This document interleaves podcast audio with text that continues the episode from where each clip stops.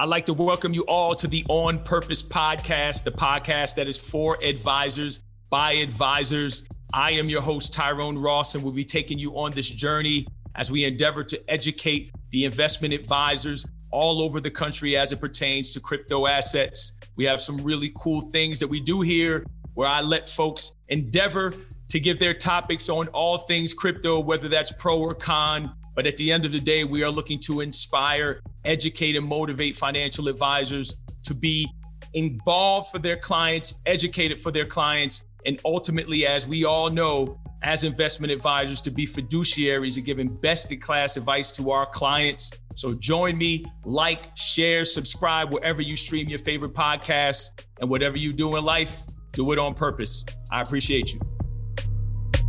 You're listening to On Purpose with Tyrone Ross, brought to you by the Coindesk Podcast Network. This show is for advisors by advisors on all things crypto, and we appreciate you.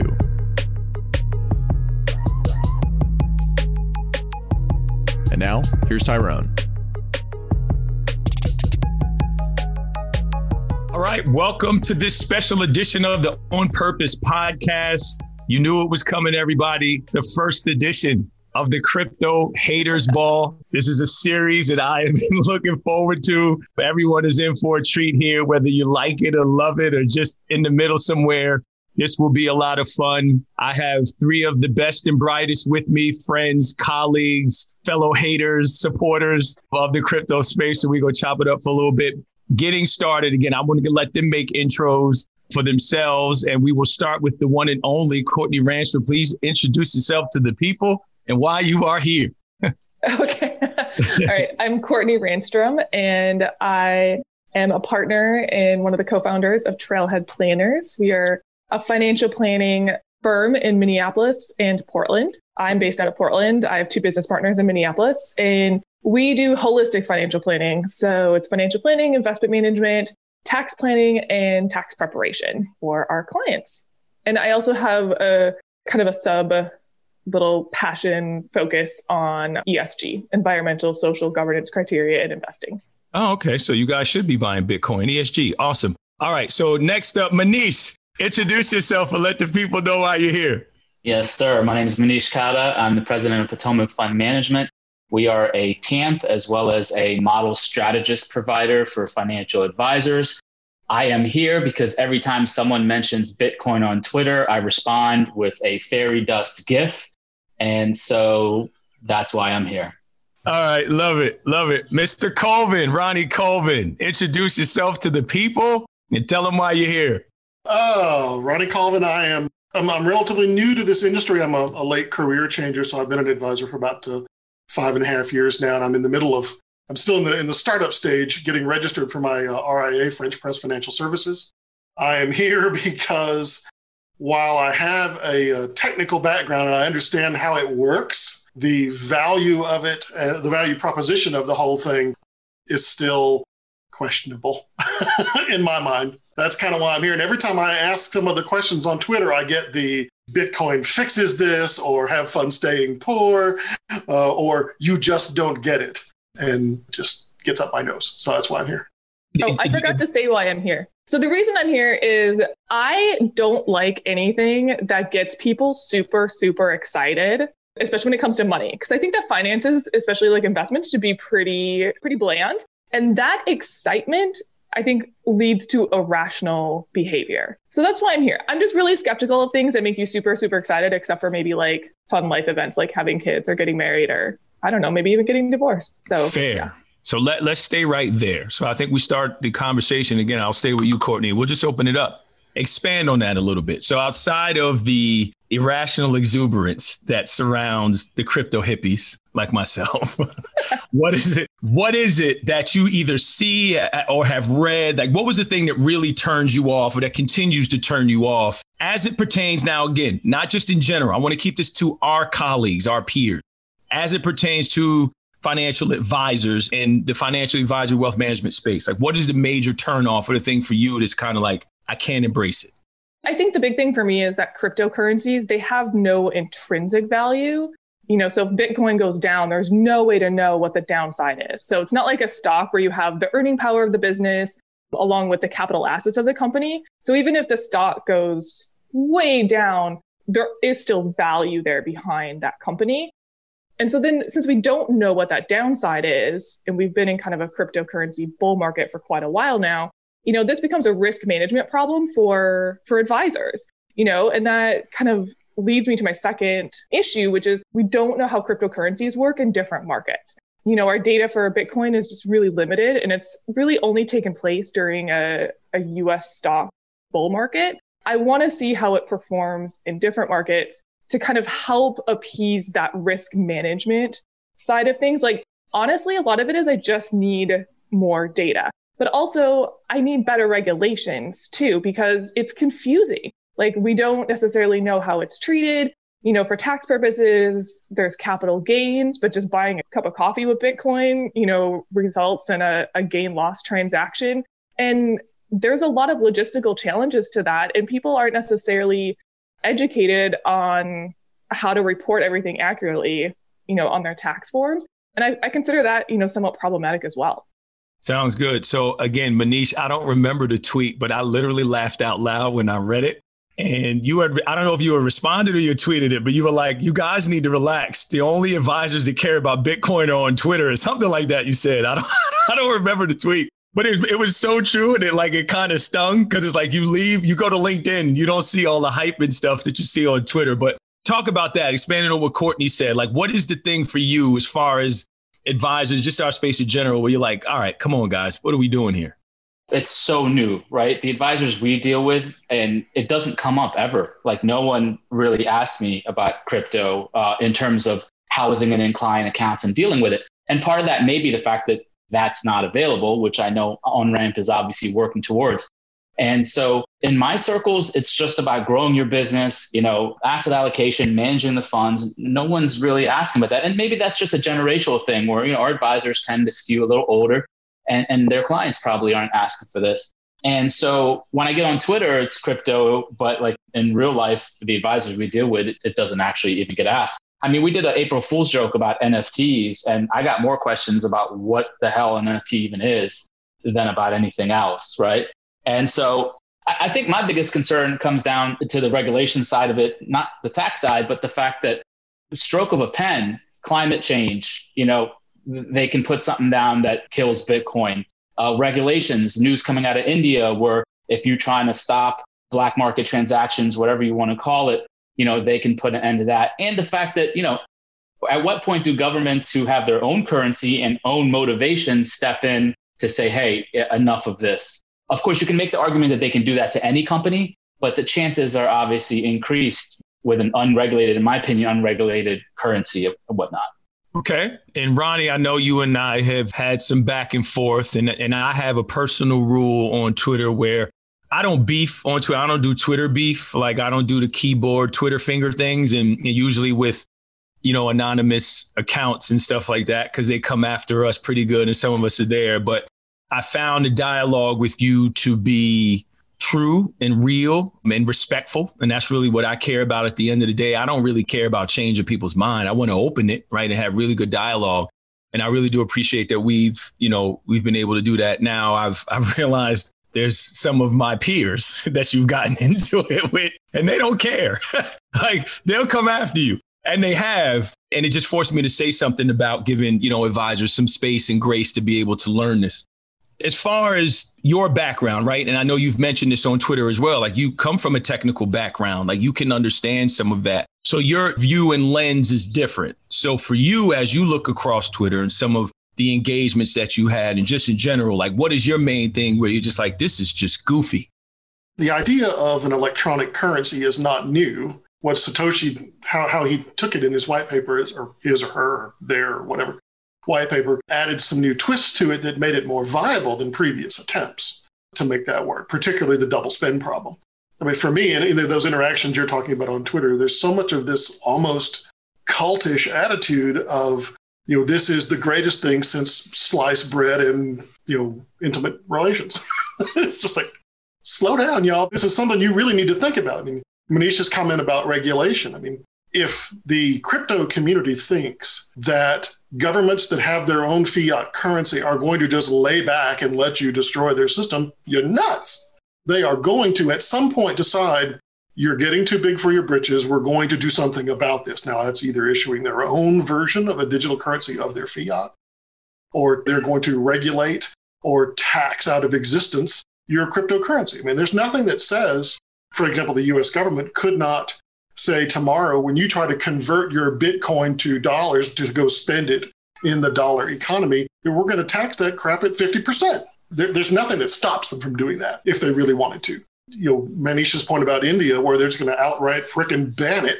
you can't hold it, you can't transact with it or anything else. Now, how much of that they can truly stop, what the enforcement is, is another story. But the systems of the powers that be will fight back at some point. Right now, you know the crypto market isn't big enough for them to be concerned about but at some point you know they will do it whether that's allowing it to flourish and you know codify it a little bit more to courtney's point about you know is it property or you know is it a currency or is it an equity whatever its nature is for tax and ownership purposes will become clearer at some point i mean even the you know cftc and the irs look at it differently today so that'll continue to change but the powers that be will do something about it one way or the other going forward. It's just a question of, well, what is that?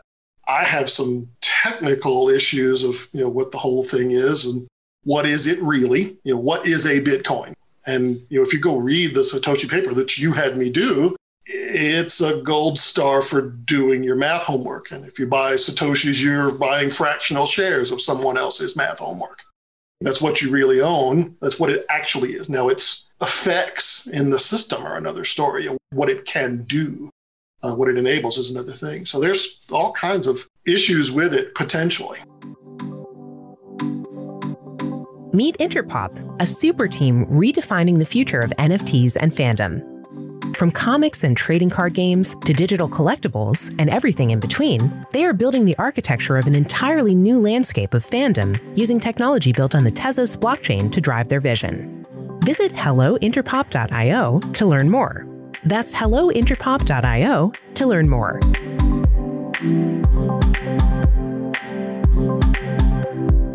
With the Sun Exchange, you can easily earn Bitcoin while making a positive impact. Visit thesunexchange.com slash Coindesk to buy solar cells and automatically lease them to power businesses, schools, and other organizations in sunny emerging markets. You'll earn Bitcoin for 20 years from the clean energy you generate while offsetting your carbon footprint. Get a free solar cell with your first purchase at thesunexchange.com slash Coindesk. That's thesunexchange.com slash Coindesk.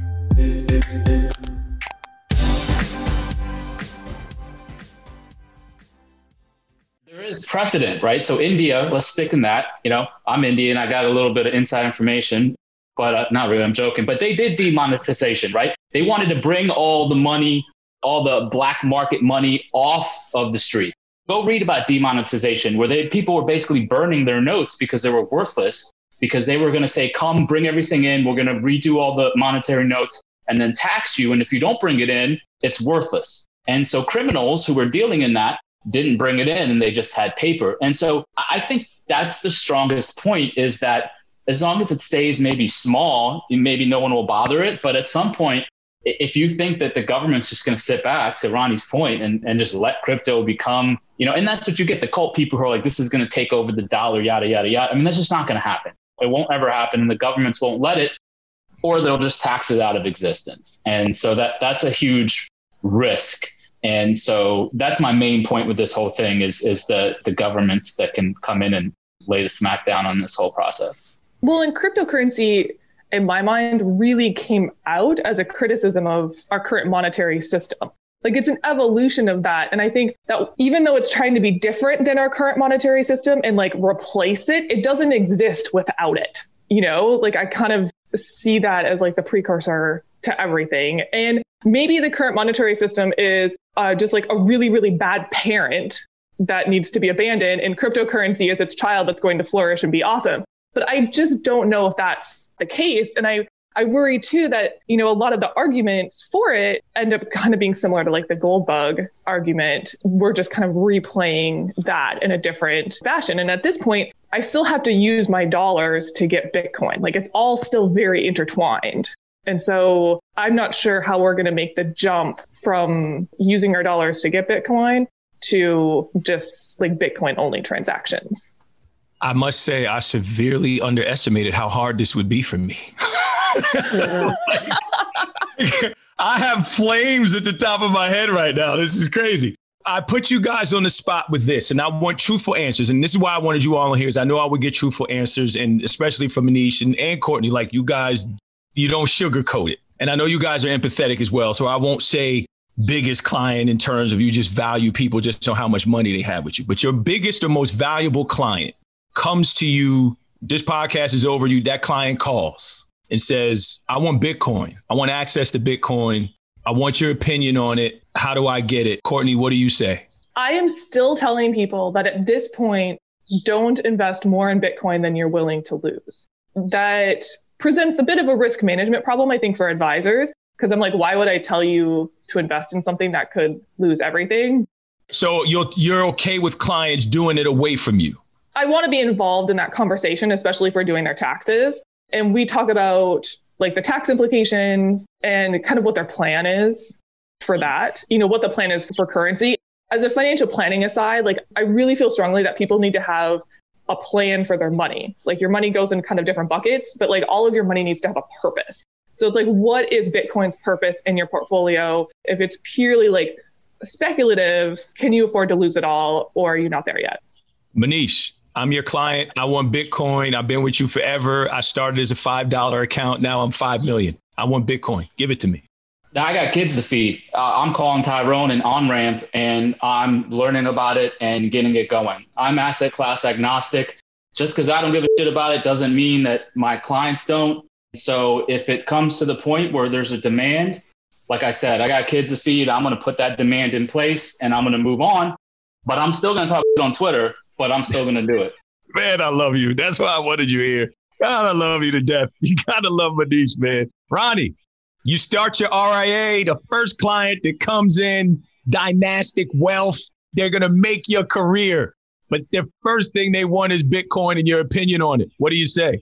Knock yourself out. But let's figure out from your, like Courtney's perspective, let's figure out from your entire financial picture what your allocation to it should be, what its maximum should be, you know, how much you want to put in it and what you know, given everything else you want to accomplish, what it shouldn't be, you know, like more than 5% or, you know, one or 2%.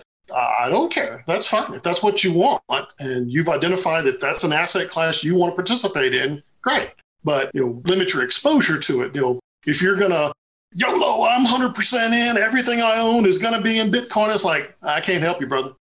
Well, hold on, Ronnie. I think this is a good time for the story, real quick, because I called Tyrone a couple days ago and I said, "Man, I got to back out of this crypto hater stuff." And he's like, "Why?" I was like, "Look, so we run a TAMP, and a manager of ours put up a purchase for an Ethereum ETF.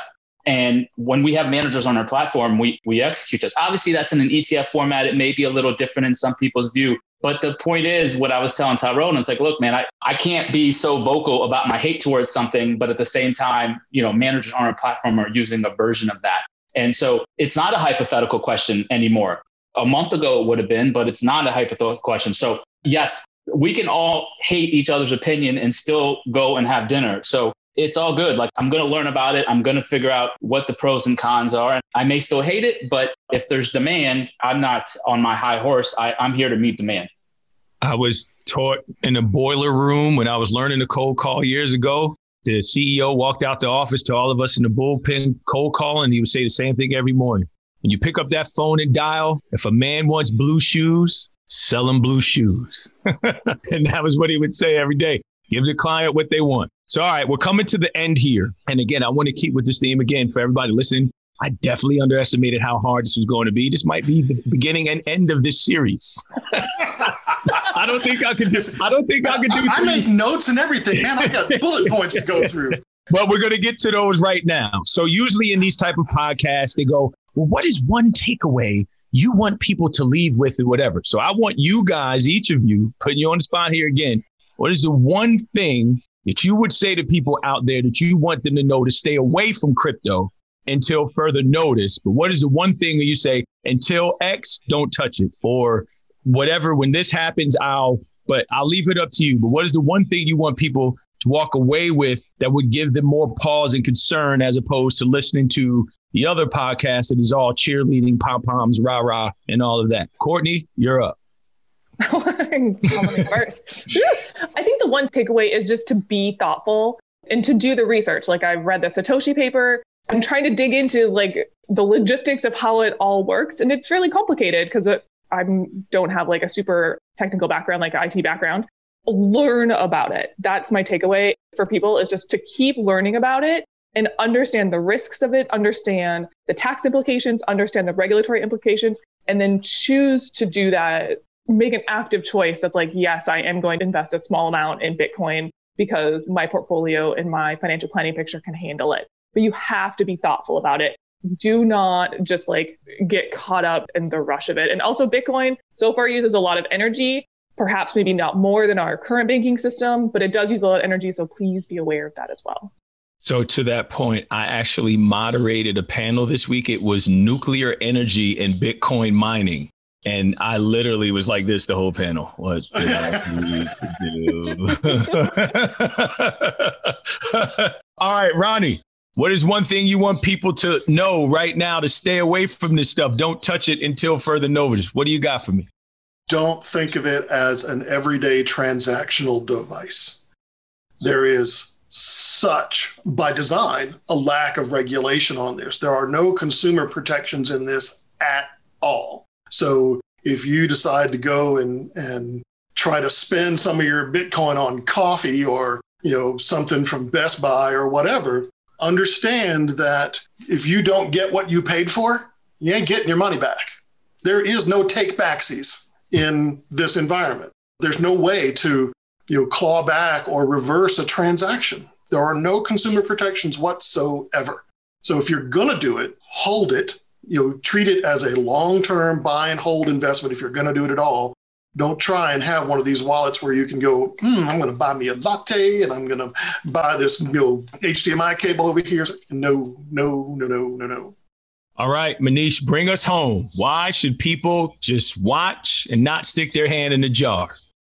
I mean i'm, I'm asset class agnostic. I mean, do you buy whatever you want, but just make sure you understand what the maximum drawdown is of any asset, including Bitcoin do it if you want, but just be aware if you're willing to tolerate those drawdowns, which can obviously historically has shown be in excess of 50, 60%, right? And hey, so can Amazon, right? So the point is, you know, do you do whatever makes you happy, but don't cry if you are going to tolerate uh, and, and get hit with those drawdowns. So just be mindful of what you're willing to lose and not get sucked up in the rah rah. So that concludes an incredibly fun conversation. I want to thank you all. Seriously, gratitude for this. I think it's a lot of fun. I think our peers and colleagues will enjoy this because I know they're like, "Ooh, I want to go next." Right, just to be able to to vent frustration. Um, the other thing is, is I do on every episode, and I think you all agree with me here. This isn't a Bitcoin about anything else. I always say at the end of every episode, if you made it this far, it's a problem that children go to bed hungry in this country and to raise awareness for No Kid Hungry. So if you made it this far in the podcast, you know what's coming. Please go to No Kid Hungry. Help me, help these folks feed hungry children. Because at the end of the day, no matter who you vote for, your color, Bitcoin, not Bitcoin, or wherever, we should all be very uncomfortable that children go to bed hungry in this country. I appreciate each of you for coming on. This has been a lot of fun. Can't wait for this to get out. Hopefully, I see you all soon. And for everybody listening, when you live life, live it on purpose. I appreciate you.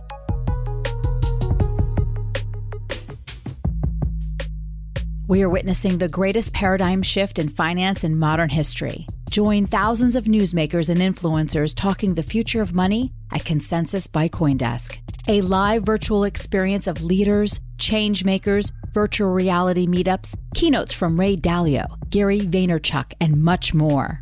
Get an up close look at the boom in crypto, the surge of institutional investment in Bitcoin, the NFT mania the breakneck innovation in decentralized finance, and the coming disruption from central bank digital currencies.